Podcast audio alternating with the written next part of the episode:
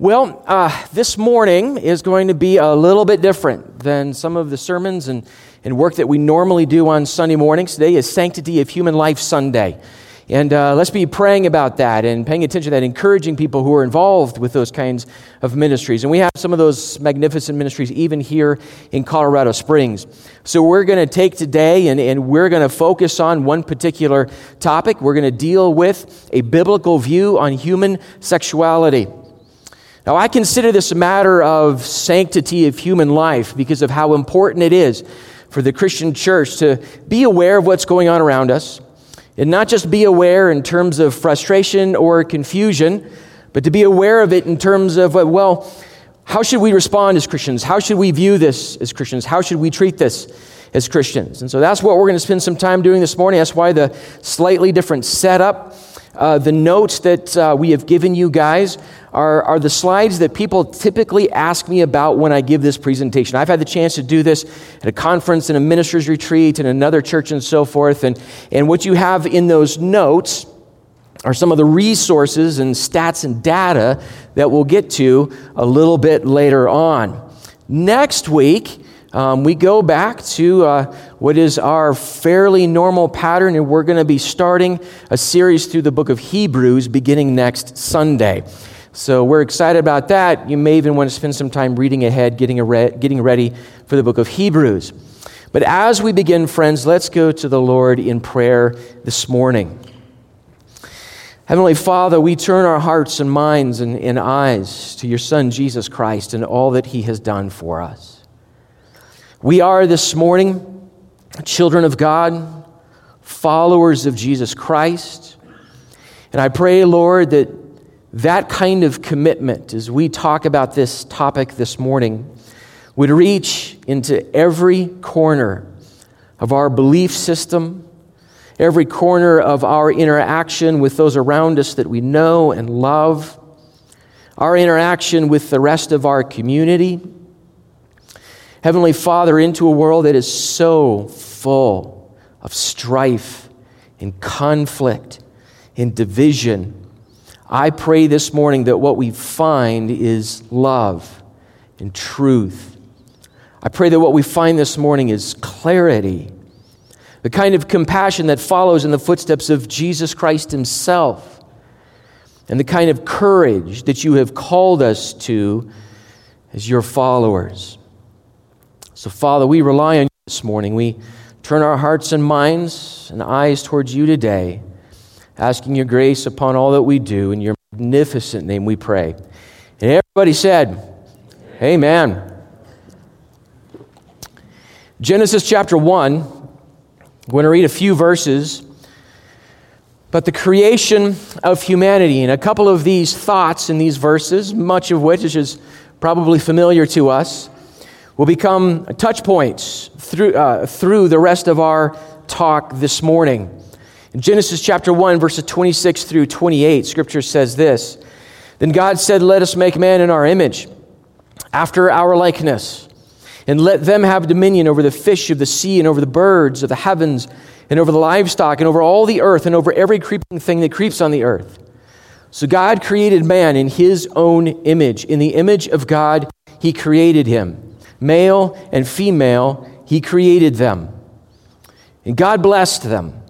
God said to them, Be fruitful and multiply, and fill the earth and subdue it, and have dominion over the fish of the sea, and over the birds of the heavens, and over every living thing that moves on the earth. We will at one point come back specifically to the notion of being created in the image of God, but all of this connects us as creatures made by God into the image and the plan and the work of God. We are not creatures who have sprung randomly from some sort of process or sprung randomly from the earth, but who have been created in the image of God, male and female, to fill the earth and to subdue it and to, to be stewards over it. So when we talk about our design in the, in the character, nature, and image of God, we return to these concepts from time to time this morning. The big ideas of what I want to make sure that we're able to communicate today And I have a lot of information for you guys. If you're interested in some of these notes and so on and so forth later on, uh, email us at the office and we'll try to get some of these things to you as well. But I want to make sure that through all of this we communicate a few things. First is this when we talk about the matter of human sexuality, we mean this. Where God's design for human sexuality is lived, it is a moral advance for men, women, children, and society. Hang on to that idea. It is a moral advance because I want to talk about that for a minute or two. But where God's design is lived, it's a moral advance for everybody. It turns out that the church has every good reason to hold to and to lovingly promote God's design. And it's at a point like this where followers of Jesus Christ and the church itself feels all kinds of different cultural pressures to change the way that maybe we think about certain things or maybe stop communicating things in a certain way. But we're going to discover through several different lines of argument, as a matter of fact, that the church has every reason to lovingly promote God's design. And we do this in love. We're enjoined by the Apostle Paul in the book of Ephesians to speak the truth in love. It's really important that we communicate this this morning that everything we go through today is not intended to create more division and strife or even hatred toward other people. It is designed for us to find clarity, like the next point says clarity, compassion, and courage on what is sometimes a very sensitive issue. As we walk out into this world with the love of Christ and with the mind of God about these things, right? So that kind of perspective is important for us as we keep moving this morning. What I mean by a moral advance, all right? And here's where Phil, the uh, philosophy professor, comes out just a little bit. If you don't like philosophy professors, you're going to be really frustrated by this morning. So, a moral standard. Here's what I mean by that it's a standard because it imposes itself from the outside, and it is thus rigid and unbending. I am not talking about moral standards that come from within me. I decide what is moral or right or good. A moral standard is something that exists apart from me and apart from a cultural set of trends, and thus it imposes itself upon humans from the outside. No matter what I believe about what is moral or right or good, that standard does not change. Now, someone who deals with that notion really well is C.S. Lewis in just the first few chapters of his book, Mere Christianity. If you kind of want to dig into that notion, that we are all of us beholden to a moral standard that really belongs to God.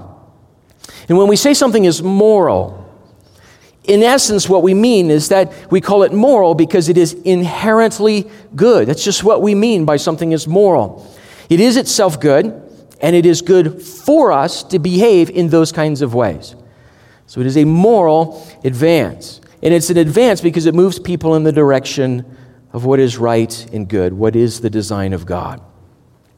That's an important concept because of so much of what passes for progression, progressivism, moral progressivism in our culture has actually unhinged itself deliberately from an external, objective moral reality. And as a result, what it has done is it has internalized all moral standards. Now, when you get rid of a moral standard outside of yourself, you literally cannot progress. You're not making an advance anywhere. It's change, not moral progression. So the only way to progress, to move forward, is to, have a, is to have a goal toward which we are headed. So, as followers of Jesus Christ, we recognize that that moral standard is rooted in the character and the nature, in the revealed will of God inside of the lives of His people. So when we learn how to lovingly promote God's design, we are walking in the direction of a moral advance for all of us. Okay, so that's important. Here's our plan this morning. I've got four basic segments to this talk. I was at a, uh, I was at a conference a few years ago, and one of the main speakers stood up. And the first thing he said is, um, I'm going to walk through my 26 points this morning. So be thankful that we've got four instead of 26.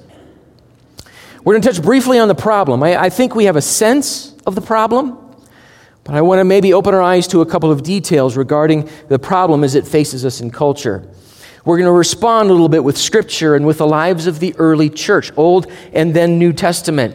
And then what science and reason tell us. We're going to actually take a look at data that's being collected, and we're going to think through this moral arguments that we've been building so far. And then finally, the, the biblical and the ethical case from a Christian point of view. The problem is we face it. And here we could just sort of get grumpy for a very long time, and I don't want to do that. But I do want to touch on a handful of things to make sure that we see some of the issues around us clearly. We know that questions about human sexuality and gender identity and sexual behavior are squarely in the middle of the public square right? Talked about constantly in every context. These issues are brought up, whether or not they are related to the context or not. It's just in the public square. How much of it is inside of our educational system? How much of it is inside of our media and social media? Uh, those of us who are of a, uh, of a certain age and beyond, we need to recognize that the younger someone is, the more likely they are to receive their information about the world and their worldview and their set of moral standards from social media and not from parents, adult friends, and church. So, what's going on out there? What's popular? What's important? What's being communicated out there to all of us as well as to the rest of our families? We know the story just a little bit of Caitlyn Jenner. You've got that photograph there. Now, something interesting with, with Caitlyn Jenner, and I'm going to hit a couple of side notes here from time to time. When Bruce Jenner went through the process of becoming Caitlyn Jenner, it was celebrated inside of the media in all kinds of different ways. Now, if you go back and you take a look at some of his early photo shoots, you'll notice something really interesting.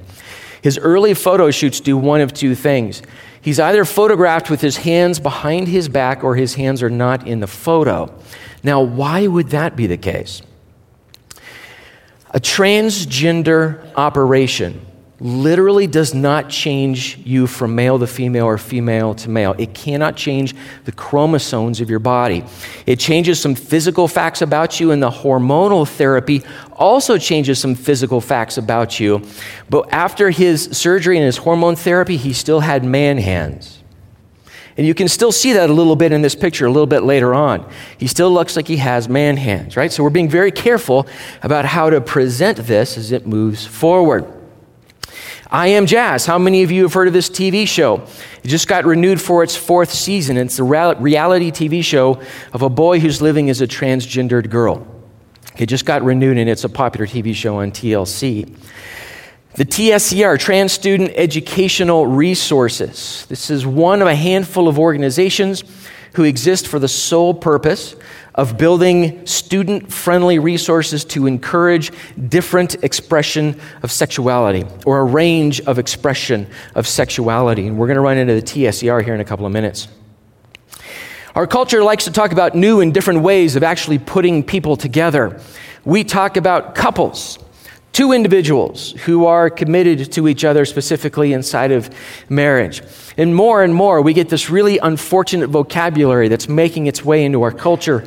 And one of those words is thruple. Okay, thruple. Everyone say thruple. It's, it's, an, it's a horrible word, isn't it? Not two people committed to each other, but three people committed to each other. This, this is not some crazy news source. This is the UK version of the Huffington Post that you see about two and a half years ago. New ways of putting people together.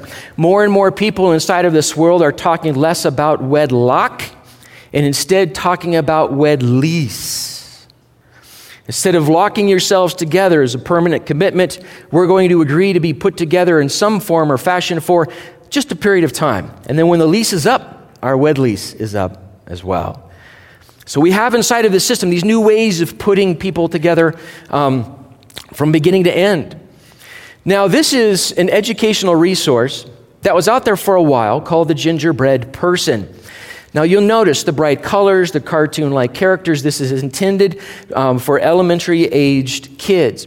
And as you read through this, what this does is it, is it helps those kids, or it's intended to teach those kids, that you have this entire spectrum of expression in your sexuality.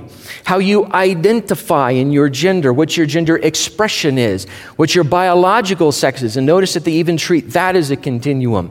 Who you're sexually attracted to, who you're romantically attracted to. Now, you can grab any point along any one of these lines and find yourself in all kinds of different places. Not very long after this became popular, it was deemed too heteronormative. It was deemed too masculine because, after all, we all know it's the gingerbread man. So, what the TSER did is they came up with the gender unicorn. And notice again how this is put together and to whom this is intended to be um, attractive. So, again, we find things like gender identity and gender expression, physically attracted to, emotionally attracted to, and you've got all sets of different options that you can choose from. Notice something else in the middle of that slide sex assigned at birth. Oftentimes, massive shifts in cultural morality don't always happen with a full on frontal assault. They often happen in very subtle ways. And many of those subtle ways are just through the way vocabulary is used. Nobody but God assigns sex at birth. Now, what's meant by this is that a doctor or a parent or a guardian can choose which box to check, right? Because we're going to assign birth as opposed to recognizing the gender that has been given to that child by their X and Y or their set of chromosomes. So the gender unicorn is something that's actually used in public school systems today. Now, when we start thinking about what it means to respond, to think this through and deal with this as Christians, first of all, I love this quote from G.K. Chesterton. You can just take that one home, and that's a good one. So we need to ask questions about what does Scripture affirm about human sexuality? What does, what does Scripture actually say? And then I think it's important for us to also ask is that viewpoint backed up in other ways? Or are we sort of left with a handful of verses of Scripture and that's it? Or does our human experience, do research and science back up the biblical point of view on human sexuality? So let's talk about, first of all, the biblical pattern. Let's talk about the Old Testament pattern. Now, when you spend time inside of Old Testament scripture and you begin to pay attention to the laws regarding the way men and women are put together, the way children are treated, um, uh, polygamy and rape, and so on and so forth, there are actually a lot of laws in the Old Testament that have to do with the practice of human sexuality. But oftentimes they feel a little bit strange and foreign to us. And so this is a lens that helps us to understand what the Old Testament is doing. Now, we read in Genesis chapter 1 the story of the design. Male and female, he created them in his image and in his likeness to do this, to do this, to do this. God created us with his design for certain functions and for certain purposes and reasons. Now, the problem is, we do dumb things. We are broken in our sin. And at the fall of Adam and Eve, and ever since then, human beings live in sin. So we break that design.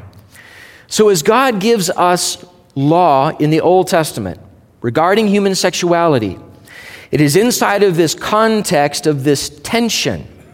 And the tension is God wants his people to live according to his design. But we have sinned and we do not. So, this is where we actually live. So, now what God has to do is He has to design laws that fix what we've done in our sin and draw us closer and closer to His design.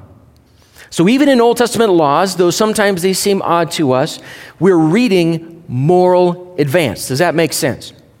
Are you guys still with me? Sort of. All right. It's too bad. We're moving on. A sampling from Deuteronomy, okay? Some specific passages of Scripture. Um, I'm giving you these if you want to write them down. You can read them a little bit later on. But for instance, Deuteronomy 21, verses 15 through 17, is a rule about how to handle a polygamous relationship. So, in a polygamous relationship, the husband, husband cannot treat the son of the unloved wife differently than the son of the loved wife, thus protecting the inheritance of the son and the financial protection for the unloved wife. Polygamy is not God's design, but God's people fell into sin. They're living in this polygamous relationships. You've got all these complications that result from that. So, what does God do? He hands them laws to protect others from the consequences of their sin. Now, again, this is one of those laws that we read it and we think, well, that's literally foreign to us. That's not the world in which we live until you get to thruples. Until you get now to a point in time where it's becoming more and more common in the public square to talk about more than two people being married and having children. Are we back in some ways to where we were thousands of years ago in our sin? Deuteronomy 22, verse 5 is a fun one. Deuteronomy 22, verse 5. The first half of that verse says this Women should not wear men's clothes, and men should not wear women's clothes. The second half of that verse says, if they do, it is an abomination to the Lord. Sometimes that text has been taken to mean women can't wear pants. That's not what that text means. What that text is talking about is what was a common Canaanite occultic practice where men and women who were temple prostitutes would blur the lines in the way that they dressed and the way that they behaved between male and female. And it was all wrapped up inside of cultural, or excuse me, occultic prostitution in the Canaanite world. And God tells his people, You're not going to do that. Okay, so we've got a context. We've got God pulling his people back toward his design. Deuteronomy 22, 13 through 22. A sexual relationship is not a casual thing, and the women's social protection is upheld. That's only one of several passages like this in the Old Testament. Deuteronomy 25. A scorned woman has the legal right to shame a man. Now, the very fact that inside of this world and culture, you're talking about a legal right for a female, immediately that's a moral advance inside of God's law. She's scorned. She actually has the right to go before the tribal elders and shame a man and receive property from him. In Deuteronomy 27 and in other places, we have curses placed on breaking sexual boundaries. This tension of God's design and our sin, and God has to deal with our sin to pull his people back toward his original design. So now I want to talk a little bit about the New Testament and the early church. So, in the New Testament's injunctions regarding eldership and widows and marriage and self control, what we begin to see, in fact, what we comprehend, is the background upon which those directions were given. Just about every epistle in the New Testament is going to contain some kind of list of directives about this is how Christians ought to behave and ought not to behave. This is how um, husbands and wives should and should not live with each other. This is how parents should and should not treat their children. It's not just that the Apostle Paul is giving us a bunch of rules. The Apostle Paul and Peter and John and the writer of Hebrews is actually trying to pull people out of the world in which they live and draw them closer to the design that God has given them. Two of the clearest examples of that come out of the book of Titus. I'm going to read just one of those sections in Titus chapter 1, beginning in verse 5, a few of those verses. Now, we have qualifications for elders, but what we're reading is the life that they were saved out of. Does that make sense? This is why I left you in Crete, Paul says to Titus, so that you might put what remained into order and appoint elders in every town as I directed you. If anyone is above reproach, the husband of one wife, and his children are believers and not open to the charge of debauchery or insubordination, which was common in their culture. For an overseer, as God's steward, must be above reproach. He must not be arrogant or quick tempered or a drunkard or violent or greedy for gain, but hospitable, a lover of good, self controlled, which is a word that's repeated half a dozen times in the book of Titus self controlled excuse me, self controlled, upright, holy, and disciplined. He must hold firm to the trustworthy word as taught so that he may be able to give instruction in sound doctrine and also to rebuke those who contradict it. It's not just a list of do's and don'ts, it's a description of how they used to live. But now that they follow Jesus Christ, there's a different standard. And so much of it has to do. And you read the rest of chapter 2, and you'll get instructions to husbands and wives. Here's how I need you to behave with each other, because in your former life you behaved in a very different fashion. So, guys, the Christian ethic, as we read it in Scripture, as we watch it lived out in the early church, it harkens back to God's created order, and it changed the Roman world, and it gives us the set of assumptions that the West has worked on for a very long time. Any kind of notion that you and I have ourselves or inside of our culture about the way a, a, stable marriage, we would want a stable marriage between husband and wife to actually work, or the way for kids to be raised, and the kind of protections and environment that that can possibly create was not the Roman ethic. The Roman ethic was completely different from that. There were few to no legal or cultural restrictions upon men of any level of social or economic power in that world. Anybody except a woman who was married in an estate above you was free for you sexually, no consequences. It's often why men of power in Rome had so many slaves. That's the world the Christian world rises in, that the Christian church begins to live in. And the Christian church outlived it.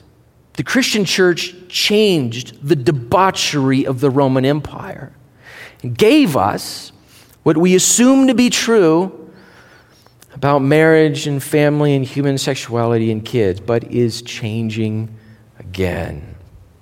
Okay? The Christian ethic infused marriage and human sexuality with moral and divine meaning. This is the story in the New Testament when this is talked about between husband and wife, and when this issue is talked about in the New Testament, it infuses it with moral and with divine meaning. The two become one flesh, turning the sexual act into an expression of mutual love and commitment and procreation instead of, again, what was common in their cultures self serving lust and physical gratification. So, the New Testament, God's laws about his design and his faithful people begin to pull their lives back toward the design that God had for us in the first place. And so, the love between husband and wife reflects the love and commitment between God and his people, becoming a covenant between two people that mirrors God's covenant with us. This is the story of Ephesians chapter 5. In everything that you read there, Paul eventually gets to the point where he says, Now, what we're really talking about is Christ and his church. When we talk about submission and sacrificial love, we're talking about a human covenant that reflects the divine covenant. And you see, it is our faith, it is our scriptures, it is our God who has infused this part of human life with morality and with divine meaning.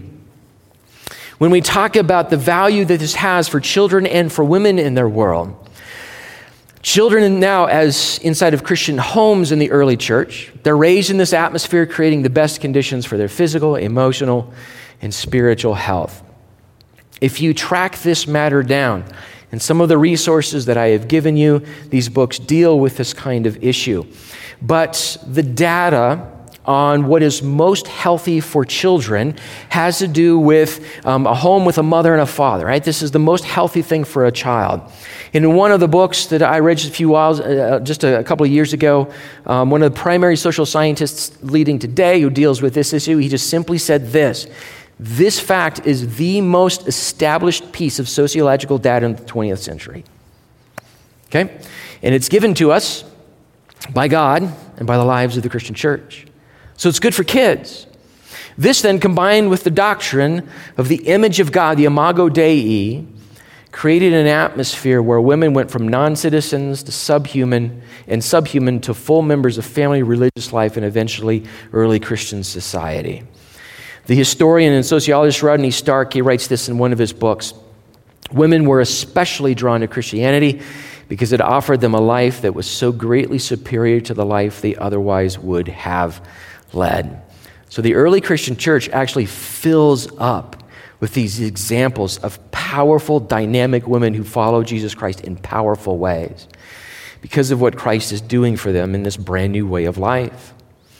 And one of the distinctive markers of Christian religion as compared to Roman religion was the belief that Christians were morally obligated to their God. Okay, now, here's what we mean by that.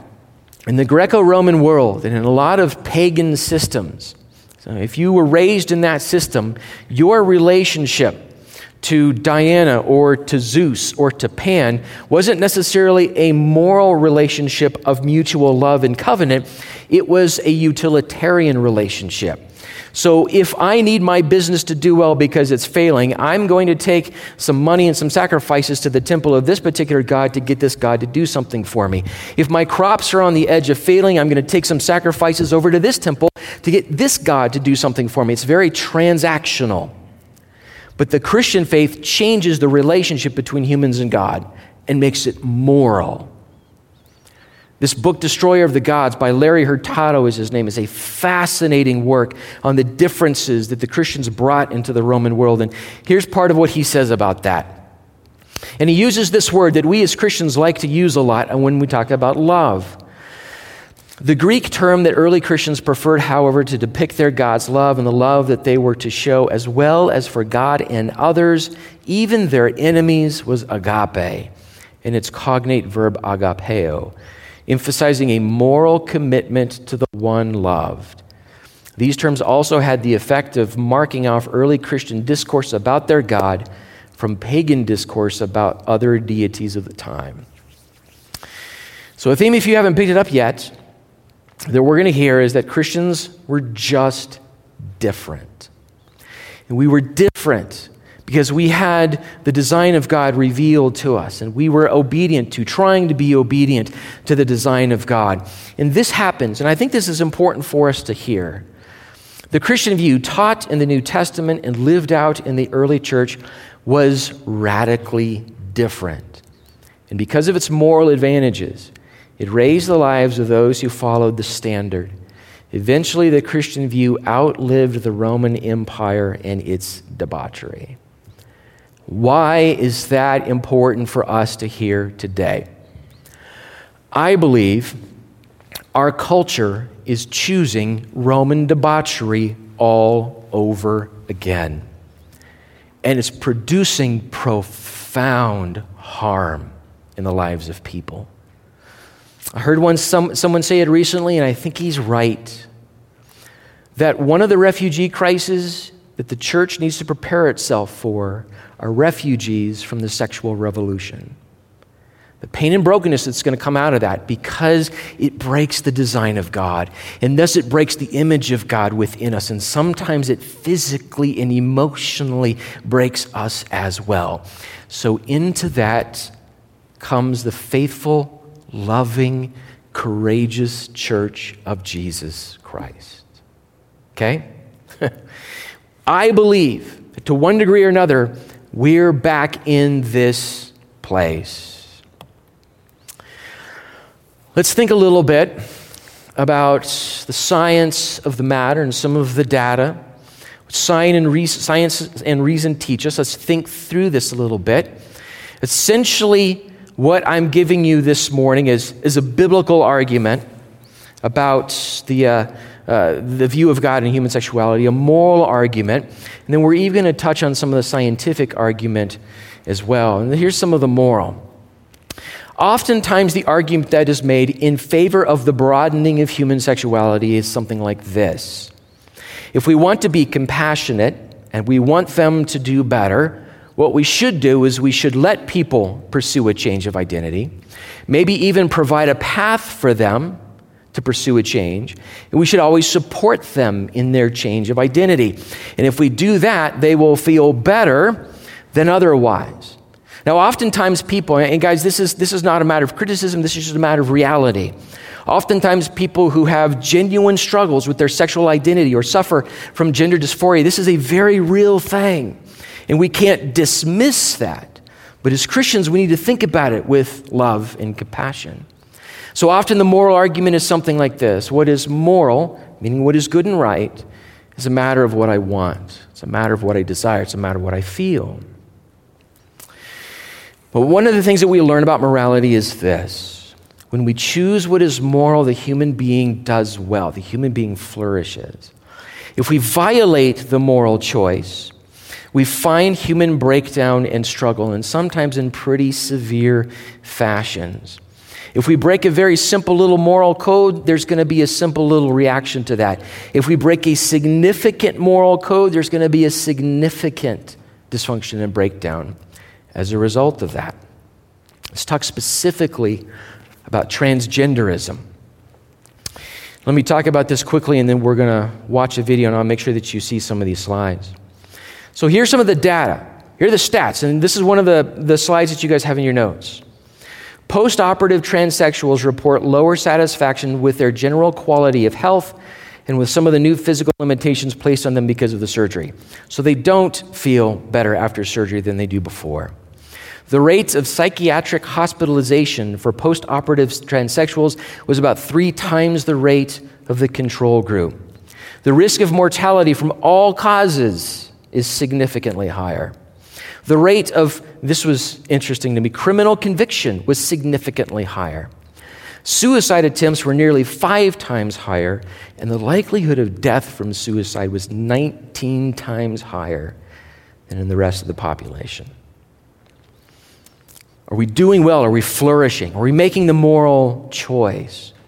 Or is there another set of choices that we can possibly make? We're going to watch about a five minute video, and it's, it's, a, it's a pediatrician talking about this issue in just very straightforward terms, but it's some very good information. If we can, guys, let's go ahead and watch that video. Congratulations, it's a boy. Or, congratulations, it's a girl. As a pediatrician for nearly 20 years, that's how many of my patient relationships began. Our bodies to declare our sex. Biological sex is not assigned.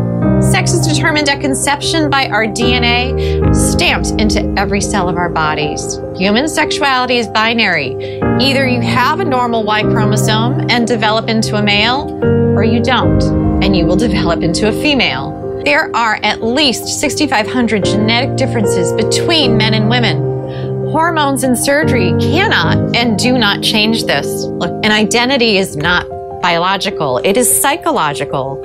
Identity has to do with thinking and feeling. Thoughts and feelings are not biologically hardwired. Our thinking and feeling may be factually right or factually wrong. For example, if I walk into my doctor's office today and say, Hi, I'm Margaret Thatcher, my physician will say I am delusional and give me an antipsychotic. However, if instead I walked in and said, I am a man, he would say, Congratulations, you're transgender. If I were to say, Doctor, I am suicidal, I'm an amputee trapped in a normal body, please surgically remove my leg, I'll be diagnosed with body identity integrity disorder. But if I walk up to that same doctor and say, I'm a man, sign me up for a double mastectomy, my physician will. See, according to most mainstream medical organizations, if you want to cut off a healthy arm or a healthy leg, you're mentally ill. But if you want to cut off healthy breasts or a penis, you're transgender. Let's be clear no one is born transgender. If gender identity were hardwired in the brain before birth, identical twins would have the same gender identity 100% of the time. They don't. I had one little boy, a patient we'll call Andy. Between the ages of three and five, he increasingly played with girls and stereotypical girl toys and started saying he was a girl. I referred the parents and Andy to a therapist. Sometimes mental illness of a parent or abuse of the child are factors. But more commonly, the child has misperceived family dynamics and internalized a false belief. In the middle of one session, Andy put down the toy truck and held on to the Barbie and said, Mommy and Daddy, you don't love me when I'm a boy. What the therapist learned is that when Andy was three, his sister with special needs was born. She required significantly more of his parents' care and attention. Andy misperceived this as Mommy and Daddy love girls. If I want them to love me again, I have to be a girl. With family therapy, Andy got better. Today, Andy's parents would be told something quite different. They would hear, This is who Andy really is. You must change his name, ensure that everyone treats him as a girl, or else he will commit suicide. As Andy would approach puberty, the experts would put him on puberty blockers so that he could continue to impersonate a girl. Experts assure us it doesn't matter that we've never tested puberty blockers in biologically normal children. It doesn't matter that when blockers are used to treat prostate cancer in men and gynecologic problems in women, that they cause problems with memory. We don't need testing. No, we need to arrest his physical development now, or he'll commit suicide. But this is not true. Instead, when supported in their biological sex through natural puberty, the vast majority of gender confused children get better. Yet, we are chemically castrating gender confused children with puberty blockers. Then, we permanently sterilize many of them by adding cross sex hormones.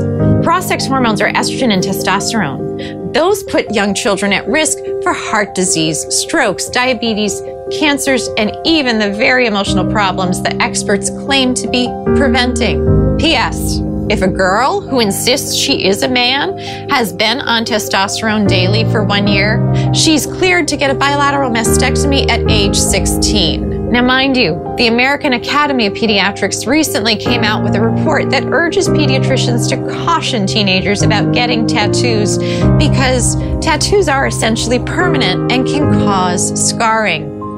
But this same AAP is 110% in support of 16 year old girls getting a double mastectomy, even without parental consent, so long as the girl insists that she is a man and has been taking testosterone daily for one year.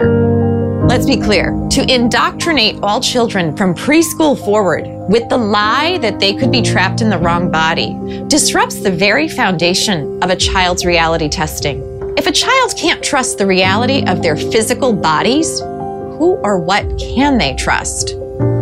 Transgender ideology in schools is psychological abuse that often leads to chemical castration, sterilization, and surgical mutilation. If that's not child abuse, ladies and gentlemen, what is?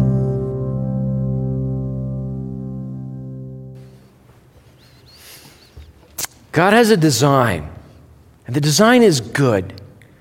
And we as the church walk into this world with the love and the wisdom and the truth of God, right? As opposed to what we see so often going on around us. So let's, let's move on from that to the data regarding same sex marriage.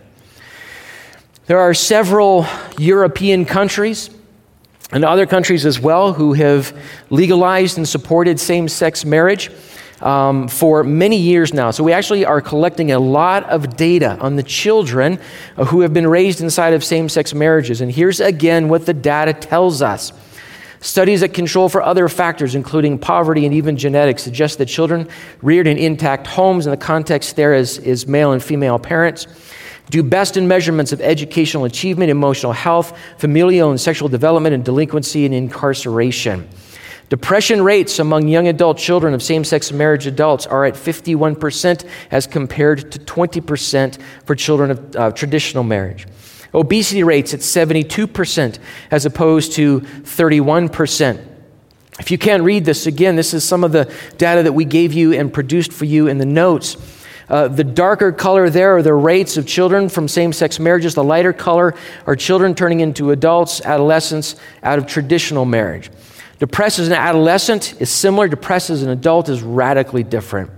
Suicide ideation, um, serious inclinations toward committing suicide as an adolescent, higher amongst these children. Suicide ideation as an adult, higher among these. Distant from parents as an adolescent, again, much higher, and on and on the story goes. We're actually collecting data. Are we making the moral choice? Are we doing the right thing for the rest of our culture by saying that this is morally good? Well, the data says we're not. The biblical argument says we're not. The moral argument says we're not. The data says we are not as well. So, guys, when we talk about a moral advance, in the role of the church in our culture, it is, no matter what we are told, okay, it is a compassionate act of love. So we can look at it like this What I desire to do is not always the good thing to do. Parents, have you ever told your child that? you want to do it, but it's not the right thing. What I desire it's not the same thing as what is moral. So sometimes to love someone, well, sometimes is the third point. This is what I mean here. To love someone is to desire their good. That's just a good understanding of what it means to love someone. To desire their good, to work for their good, to sometimes even sacrifice for their good. So, what this means is that I may sometimes act against their, their, their desires, but in accordance with Christian love. Does that make sense? It's a really straightforward argument. So, what that means for us is that the faithful Christian church will strive to find ways to love and to show compassion in truth. Not with hate, not with anger, not with more division and strife, but to find ways to do it in compassion and love. To talk about God's design for us sexually and in families is a compassionate act of love. Let's talk again about the image of God and the way that He designed us. Male and female, He created them in the image of God. Human beings are not just souls. There's a fairly popular belief out there that what a human being is is a ghost in a machine. That we're just some sort of a soulish thing inside of a fleshly thing. The fleshly thing will eventually disappear because it is unimportant. We're not just that. We're not just the compilation of our desires, of our feelings, or our emotions. We're also not just input and output machines. There are people out there who make the serious argument that human beings are nothing but flesh computers. There's nothing spiritual or moral about us. We're just input output devices. We're not silicone. We're made of organic material. That's the only difference. Instead of all that, what we are, as created in the image of God, is we are ensouled bodies.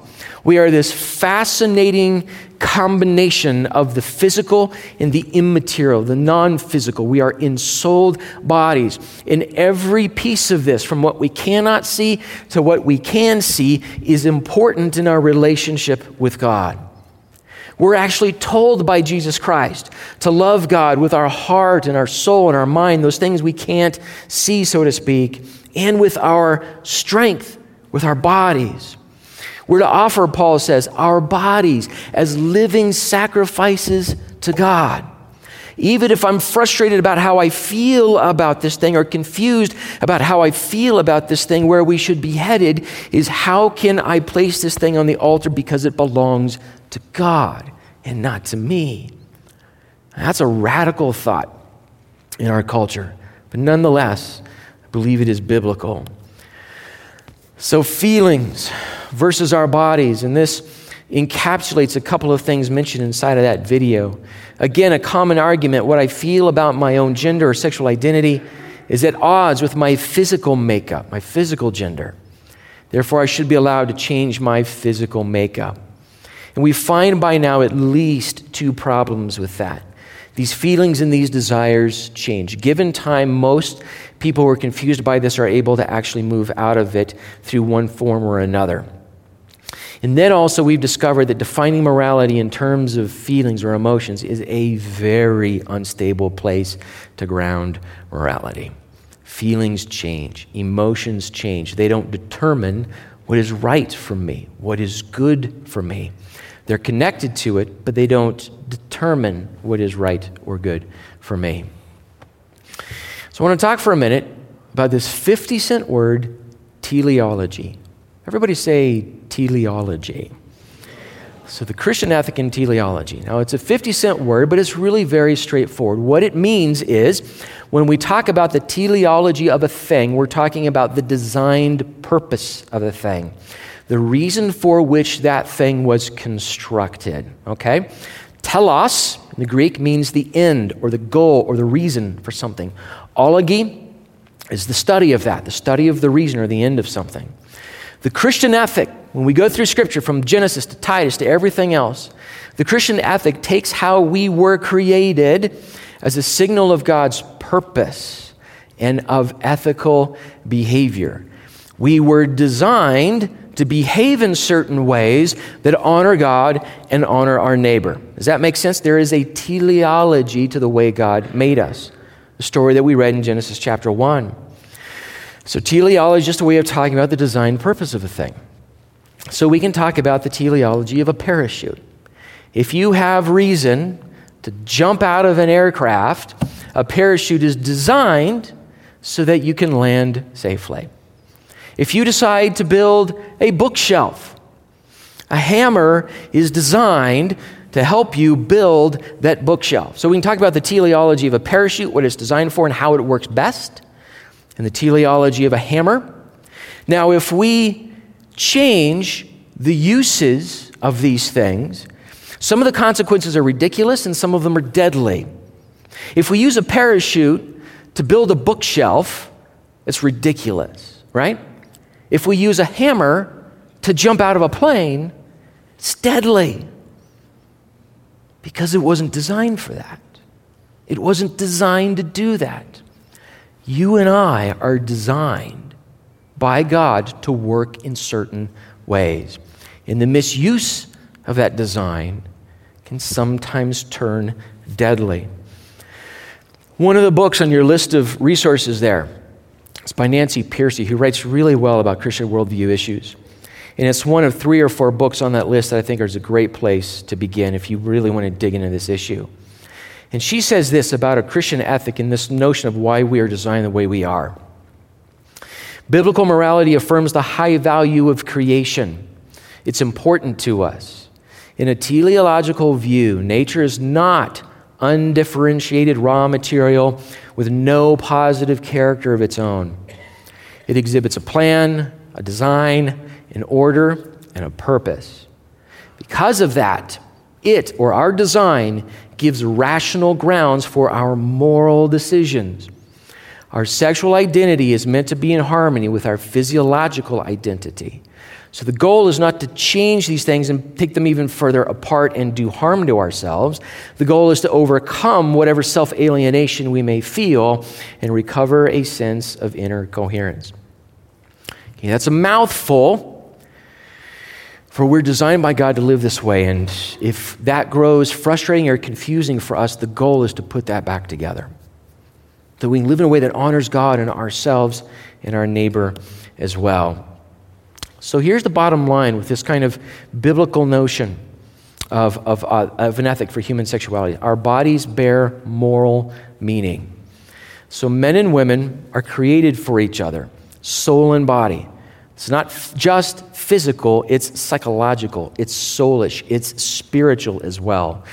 God created men and women, soul and body, for each other. And God created it so that children flourish in the context of His design. So the Christian believes that our nature is given to us by God. So those natural bodies are good, morally good, and even good for our flourishing. None of this has been about hatred toward people who don't believe this. All of this has been about a God of love and wisdom has created us this way. Design in sin and pulling us back toward the goodness of God's design. The importance of a faithful church. Churches and Christians are part of the sphere of influence in a culture that reinforces moral objectivity. How God designed us to work sexually and in family units. This is important for us. The church is not a social activity that just happens once or twice a week and has no bearing on the rest of our lives.